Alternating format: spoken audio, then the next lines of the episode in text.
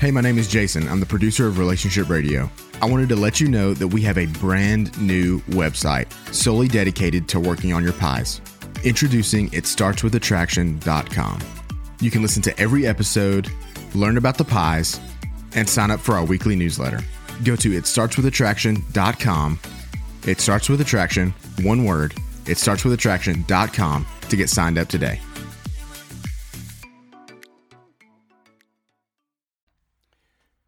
Your spouse has had an affair. Maybe you found out because you stumbled onto something. Maybe you pried and snooped just a little bit and discovered that way. Maybe some friend of yours called you and told you this is what's happening. No matter how you found out, it hurts. I don't know if you've yet confronted your spouse or not, but I know some of the feelings that you're feeling right now betrayal, deep, deep hurt, wondering what's wrong with me? Why can't you love me just as I am? All kinds of things like that. And in that anger, maybe trying to figure out do I want to stay in this marriage or do I not? As a matter of fact, you might be thinking, I don't know if I have a choice about whether I can stay in this marriage or not. Because as soon as I confront my spouse about what he or she has done, or maybe you've already confronted your spouse about what he or she has done, and you may have heard an answer that didn't make you happy at all. Like, yeah, I'm doing that, and I don't want to be married to you anymore. Or, on the other hand, maybe you, if you had done the confrontation, heard, yes, I did what was wrong. I'm so terribly sorry, but I want to work it out. I want to save the marriage. So, what do you do? And here's the real question Should you? Should you stay married if your spouse has had an affair, or should you just get rid of him or her? I mean, what's the likelihood that he or she'll do it again? What's the likelihood that you can ever have a good marriage after this? Hi, I'm Dr. Joe Beam. Welcome to Marriage Radio. Sometimes we just call it the Dr. Joe Show. Let me point out a few things to you as you make a decision about whether or not you wish to stay in a marriage after your spouse has had an affair. Now, if we talk about this, maybe I should qualify a couple of things to begin with. There are at least three different kinds of affairs. Let me go through these if I may. The first is what we call a short lived affair. Now, there are several subheadings to that, but a short lived affair basically means it was not about a relationship with the other person, it was about sex. And it may have been a one night stand. It may have been one that lasted a little bit longer than that, a few weeks even, or even a few months. We still call those a short lived affairs because of the fact that they will end relatively quickly. They're not about being, quote, in love, and, and we'll stop the quote there, with the other person. It's actually about the situation, the circumstance. And so it might come from ego. It might come from being in the wrong place at the wrong time. It might be flirting that got out of hand. It might be something that's a result of, well, drinking or something else like that. Sometimes we even see them occur because of vengeance. You know, you hurt me and I'm going to hurt you. There's a second kind of affair, and that's what we call the allowed affair. And the allowed affair is when a person has permission from his or her spouse, uh, spouse, I should say, to be involved with someone else sexually. I mean, they used to call it swingers back in the day. Now it's called the lifestyle. Way back when, it was called wife swapping. But it means we have what's called an open marriage where you can sleep with people and I can sleep with people. You might be thinking, well, why would you even mention that? People who are in those situations don't really care if the other person, if the other spouse is involved with someone else. Well, that's not necessarily true. They still can feel very badly about it if it becomes more than sexual. In other words, we're having the allowed affairs. You can sleep with other people if you wish, but now my spouse has become emotionally connected to the other person, and it really, really hurts. Then there's a third kind of affair, and that's what we call the relationship affair. Typically, it starts off as a friendship. It does not intend at the outset, most of the time, does not intend at the outset to be sexual. But two people start talking to each other, they start becoming friends, and they start sharing things after a while that actually goes a little bit beyond friendship telling their deep dreams about what they wish to do in life, their deeper fears about what they are afraid of in life, the things they're happy with, the things they're not happy with, and they become emotionally, emotionally closer and closer and closer. Sometimes it doesn't turn physical, and that's typically what people refer to as an emotional affair. Yes, I connected to him or her very strongly. As a matter of fact, thought about being with him or her. But it didn't become sexual. Of course, many times it really does. It does become sexual. And when it does, obviously, now this intense emotion they have for each other has crossed into a realm that's full fledged adultery. As a matter of fact, you might be thinking, well, I think that an emotional affair is adultery, and you certainly can call it that. I wouldn't argue with that at all. But whichever of the three it was, whichever of those it might be, have you thought about whether or not you really want to stay in the marriage? I mean, I'm assuming that's why you're listening to this because the title of this is Why Should I Stay Married After My Spouse's Affair? And you might be thinking, I don't need to. And the answer to that is, you're right. You don't need to. You see, if your spouse has been unfaithful to you, you really are in the driver's seat. You can make the decision as to whether to go or to stay, whether to get rid of him or her. I mean, you can see an attorney, file for the divorce, and say, I've got all the grounds in the world I need. If you're a religious person, particularly if you're part of Christianity, even the most conservative Bible churches typically say, well, yes, if he or she has been unfaithful to you, if they have sexually violated uh, uh, this covenant, then yeah, you can definitely divorce him or her for that. And so probably you can have legal Uh, backing, you can have a religious backing, you can have the emotional backing of your friends. As a matter of fact, your friends and family might even be telling you, you know, you need to get out of this. You need not to stay with him. As a matter of fact, some of them might even be saying, you need to punish him or punish her for what they did to you by being unfaithful. Is that what you're going to do? You see, the very fact that you're listening to this tells me that there's a possibility, if not a probability, that you really would like to stay in the marriage, even though you are definitely deeply hurt. So, what would be the pros? If you can salvage this, if you can work this out and save the marriage, what would be the advantages? Well, one is and by the way, you might not like this answer when I give it, so please hear it all together before you react to me negatively. One is that you actually can have a better marriage in the future than you had in the past. Now, wait a minute before you get angry. Listen to me. Not because of the affair, but because of the wake up call that came because of the affair indicating, wait a minute, we didn't have all that I thought we did. Not a, not just you thinking or understanding that, but your spouse who has strayed thinking or understanding that. You know, our marriage might have been good, might have been mediocre, might have been mad. And if it were bad, obviously we can see more justification in that person's mind as to why he or she did what they did.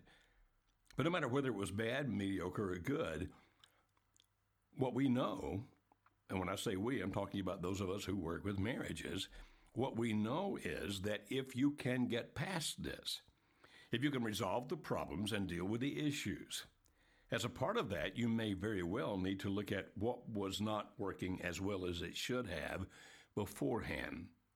And when you do that, when you work those things out, you indeed, in spite of all the hurt and pain you have right now, can have a closer, deeper, more meaningful, more emotionally connected relationship in the future than you had before the affair occurred. Now, you understand, I'm not saying that people should go have an affair so they can have a better marriage. That'd be ridiculous. What I'm saying is that this terrible thing that caused you so much pain can actually become the springboard to making the marriage that you really should have had to begin with and that you could have. Now, even as I said that, you may have been thinking, well, wait a minute. I thought it was wonderful the way it was. And it was really a great marriage. And it may have been, but there was still something lacking, something that it needed to have that it didn't. And I'm not saying it's your fault. Please don't misunderstand. I am not about to justify your spouse's affair by indicating in any shape, fashion, or form that you did something that caused it. I'm not saying that at all. I'm saying that since no marriage is perfect, then you can look at this and say, well, let's figure out what was not as fulfilling as it should have been. And from there, let's figure out how to go on and make this marriage be what it needs to be. So, what is one of the pros? Actually, it's a big one. It's that if you two work this out and make this marriage what it's supposed to be, it will be much better in the future. than it was in the past. Now, if you're thinking I'm being Pollyannish, well, no, wait a minute, that doesn't really happen. I can assure you that it does. We have worked with thousands upon thousands of marriages, and even though I don't have them right here in the studio with me where I can put them on the air right now, I could literally bring through here hundreds upon hundreds of couples who could tell you that the affair was one of the most devastating, painful things they'd ever gone through, but because they worked it out, because they solved their problems and made their marriage what it's supposed to be, they really are much happier now than they were before.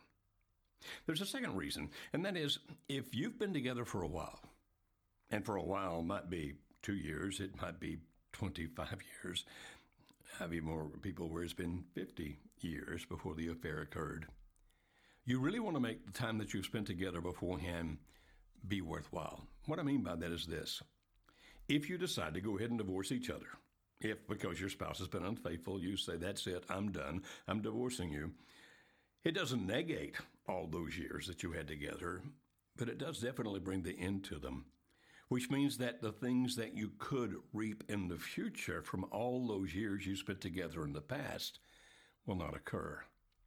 If you're saying, What do you mean by that? I don't understand what you're talking about. Well, think about it this way. Think of all the seeds you planted for life. For example, the things you thought you were going to do when finally you retired. Maybe if you have children, the children you've had together and have raised them so far, whatever their ages might be, whether it's 2, 12, 22, or 32, it doesn't make any difference.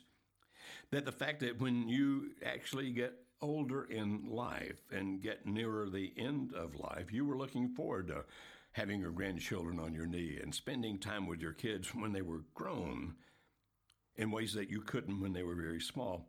And not only that, but all the experiences that you've had together that make you understand each other in all kinds of ways.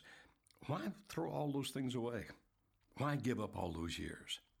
And so, if you decide that you want to salvage this, and if both of you do the things it requires, that are required, I should say, to salvage this, then yes, you actually can maintain the good that was being that was beginning to be developed in those years and was developed in those years, so that they don't all just go away and become a distant memory, but actually become part of the fabric of your life now and in the future, a life you can share together.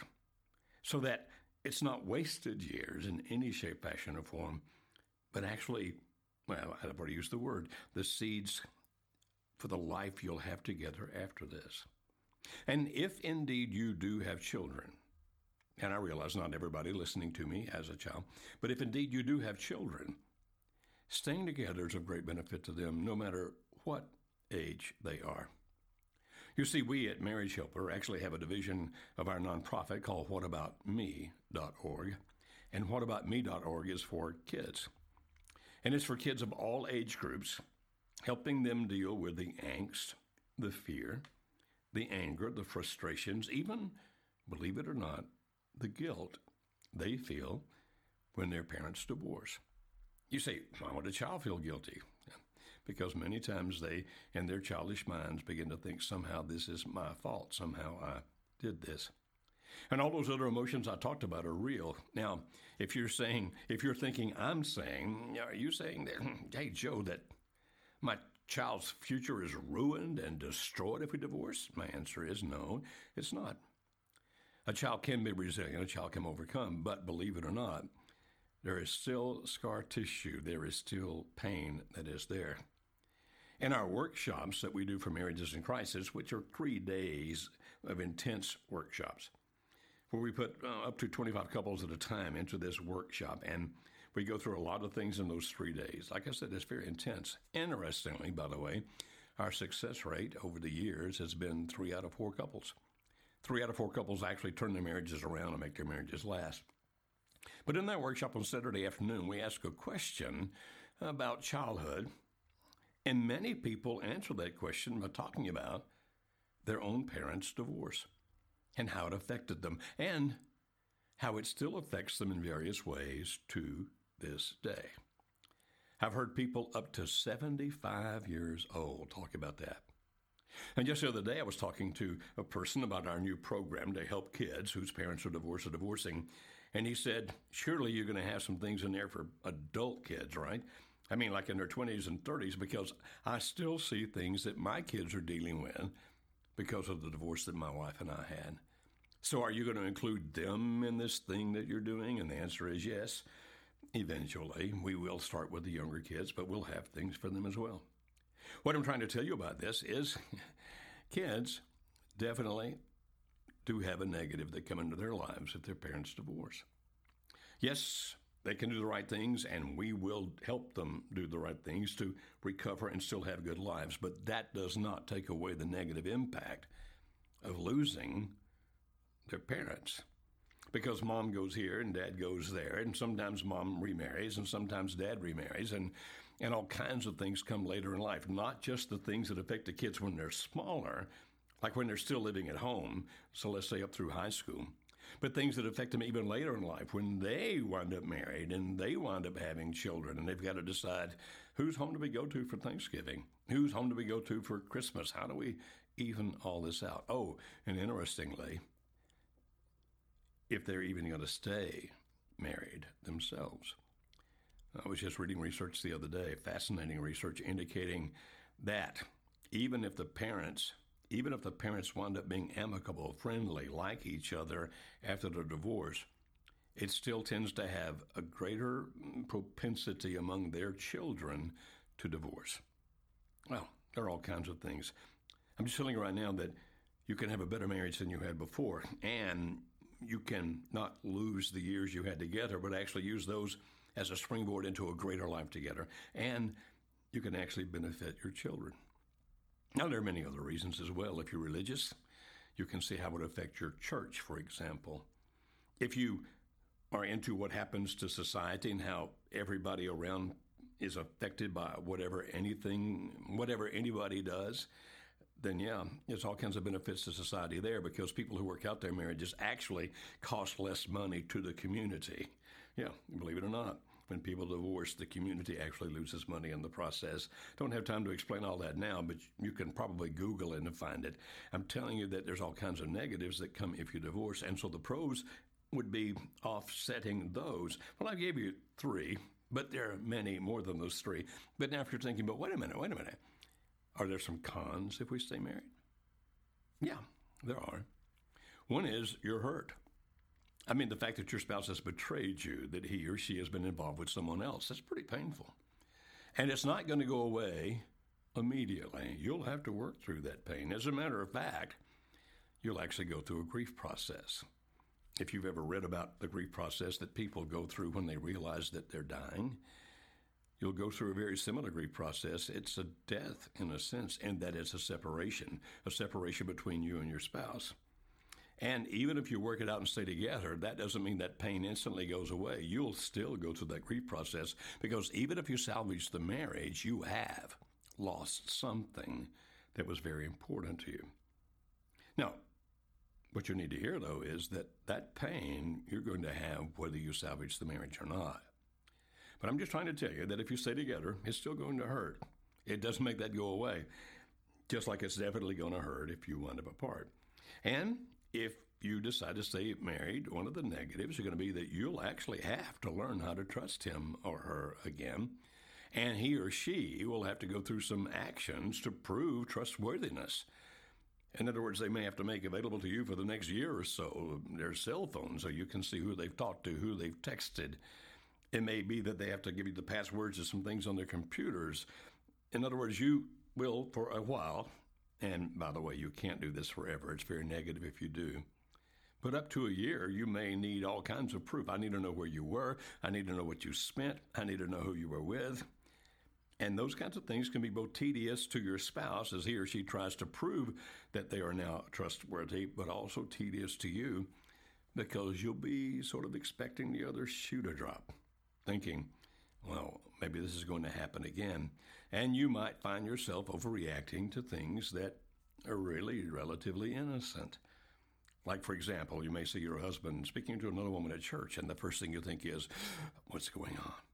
Or you may see your wife being just a little bit flirty with some guy at the restaurant, which is really relatively innocent, but because of what's happened, you'll be thinking, oh my goodness, is she after him?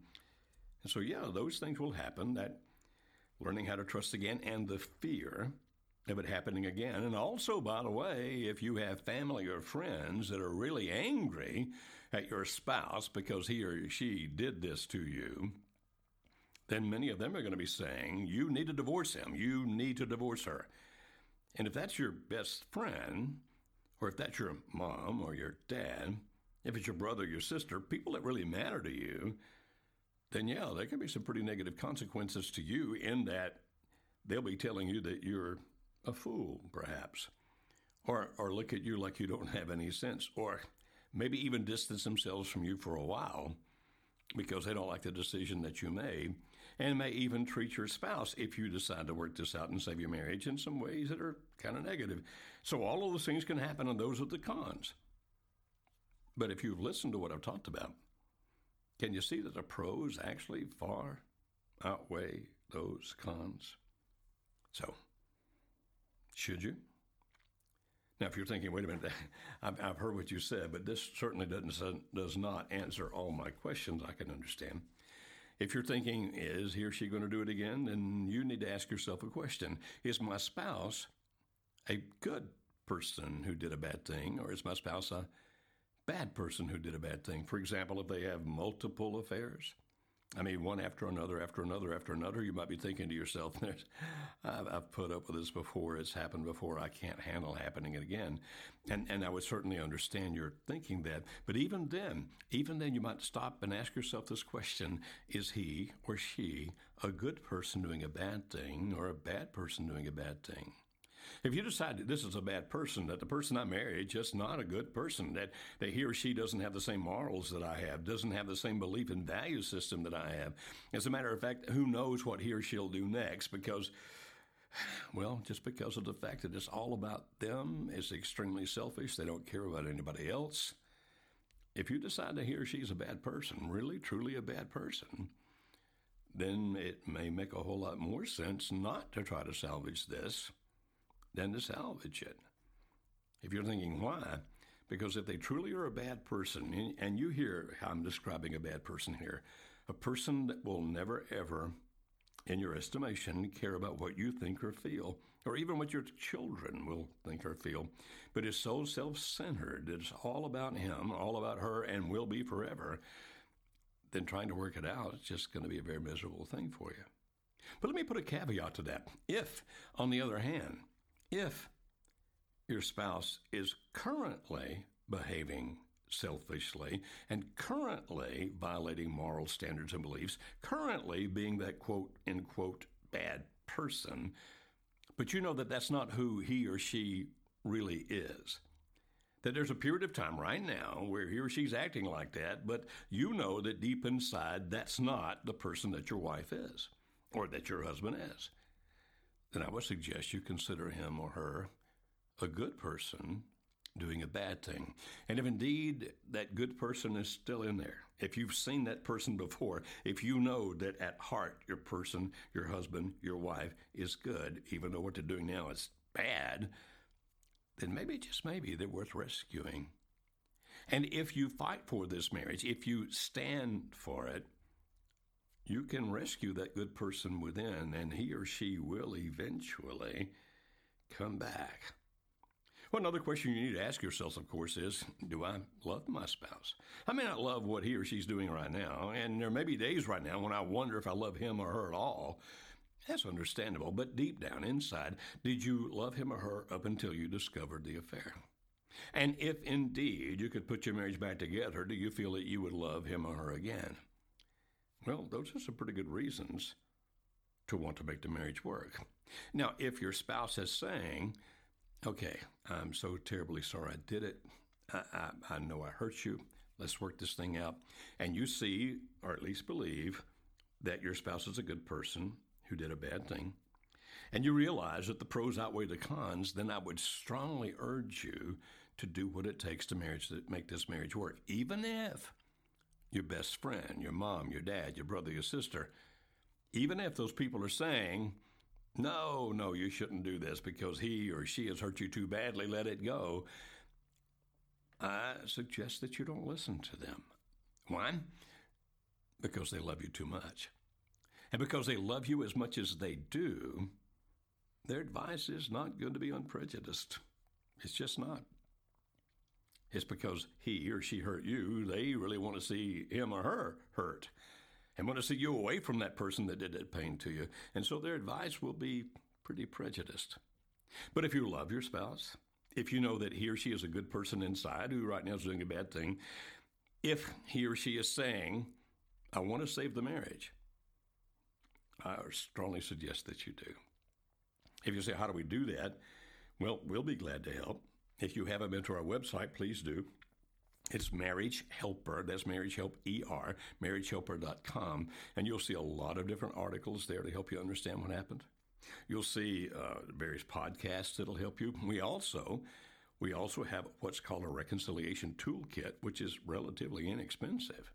We are a 501c3 nonprofit, and that toolkit is relatively inexpensive, and it actually gives you some things to work through together as husband and wife to go through these things so that you can actually make the reconciliation work. Or, or if you think there's some other things you really still need to deal with, like I need to understand why my spouse did what he or she did, or maybe my spouse needs to understand why he or she did what they did, then I strongly recommend you check into our 911 workshop for marriages in crisis.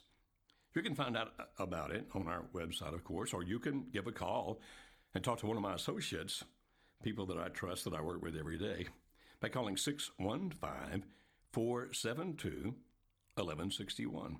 That's 615 472 1161 and say, I want to talk to somebody about that three day intensive workshop to see if we can put our marriage back together.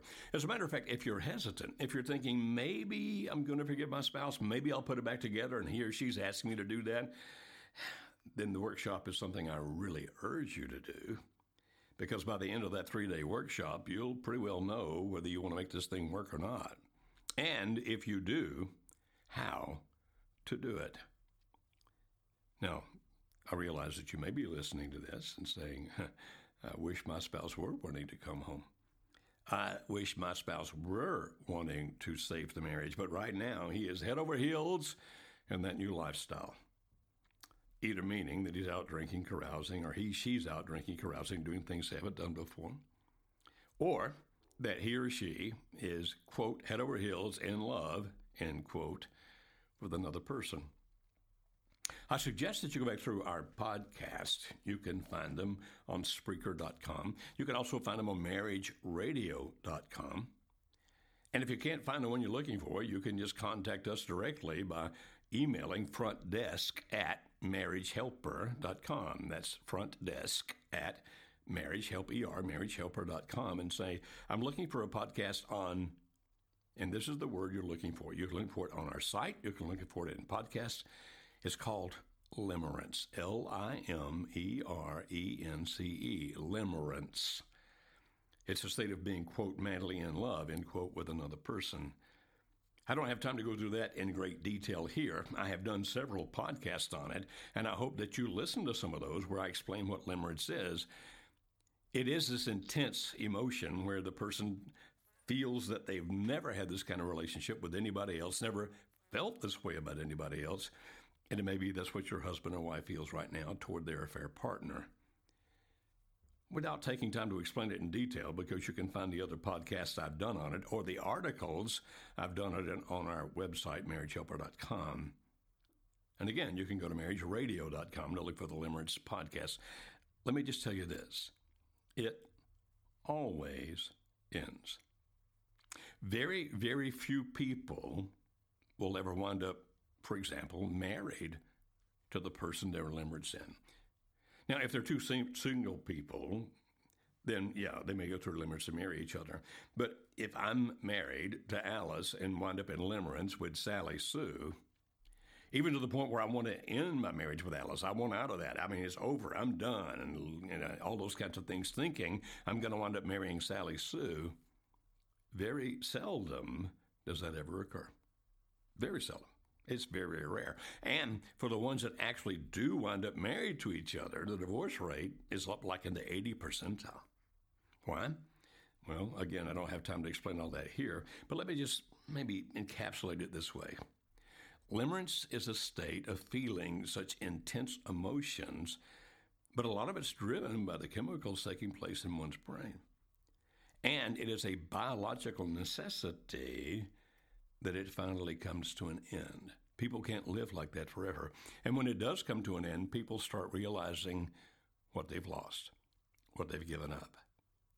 Now, even though your spouse may be telling you right now, I'm done with you, I don't want anything to do with you, even saying mean and negative things to you, which, by the way, is part of their rationalization for being able to do what they're doing, even rewriting history, not remembering the good things with you, but only the bad, whatever they might have been, even if they're having a halo effect where they can see no flaw in this other person that they're involved with, all of that eventually will end. Now, if you believe that the person inside is still a good person doing a bad thing, if you believe that if once your husband or wife gets past that limerence, if they were to come back home and you put the marriage back together, it solve your problems, it would make a better marriage than you had before, which, by the way, it will, and that you then don't lose all those years you had together, but actually can build on, on them in the future, and you can. And if in the long run it becomes the best benefit to your children if you have them, and it will, then it's worthwhile to stand for your marriage. If you're thinking, but hey, wait a minute, Joe, he or she doesn't want to come back, what am I standing for? I mean, this is hopeless. This is useless. And I'll guarantee you there are any number of people in your world that will tell you just that that it is hopeless, that it is useless, that you're foolish for doing this. If you had any sense, you'd go ahead and divorce, and in that divorce, you would take him or her for everything you can, causing as much misery as possible, and, and punish them for these actions. That's what the people around you will tell you. But I've worked with thousands of couples. I have seen the people who have stood, even against all hope, when everybody else around them was telling them, don't do it. I've seen many of those marriages put back together, particularly if after, like what I just described, the limerence is taking place, particularly after the limerence begins to fade. And I've seen them have amazing marriages now. Amazing. Can I promise you that you'll have that? And the answer is no. I can't promise you that, obviously. But I can tell you that it's possible. Now, it's up to you. The question for this whole program is why should you stay married after your spouse's affair? I've talked about the three different kinds of affairs. I've talked about whether or not your spouse is sorry and wants to come back, but I've also talked about whether your spouse is still, you know, doing everything he can to go the other direction or she can to be with the other person. It's still your choice. Now, if he or she wants to come back, I'll say again, please seriously consider doing that. But make sure that you do the right things to put it back together again. Where it's going to take a long time and it's going to be, uh, well, it's going to have a lot of pitfalls in the process. So, at the very least, get a reconciliation toolkit. Much more, which would be much better, I should say, is come to our 911 workshop, which you can find out about by calling um, 615-472-1161. If your spouse is headlong going the other way and it looks as if there's no hope, please go to our website. There's a lot of articles and podcasts there for you. There's also a course. It's called Save My Marriage. It's a 10 week online course that you can take that'll tell you the right things to do that if anything works, this will. If anything works, this will. And that 10 week course will tell you all the things to do. Again, I can't guarantee you that it'll bring him or her back. But those things we talk about in that 10 week course are things that are make you a better person. That are the most likely things to bring your spouse back and save this marriage. And if he or she doesn't come back, the things you need to know for the future relationships that you might have. No, I'm not trying to marry you off to somebody else. I'm just saying if he or she doesn't come back, those are still valid and valuable principles for your future. Well, I hope this has helped you in the process of making up your mind. Obviously, I cannot make your decision for you, nor would I, because I don't have to live with the consequences of your decision. But just as you should not let me make that decision for you, please don't let your friends and family make that decision for you either. Think it through carefully. Decide what it is you want to do. If you'll take him back or her back, let us help. If, let us help. You can find us on Marriage Helper, marriagehelper.com, or by calling 615 472 1161. I actually have strong hope for your future. I hope you do as well.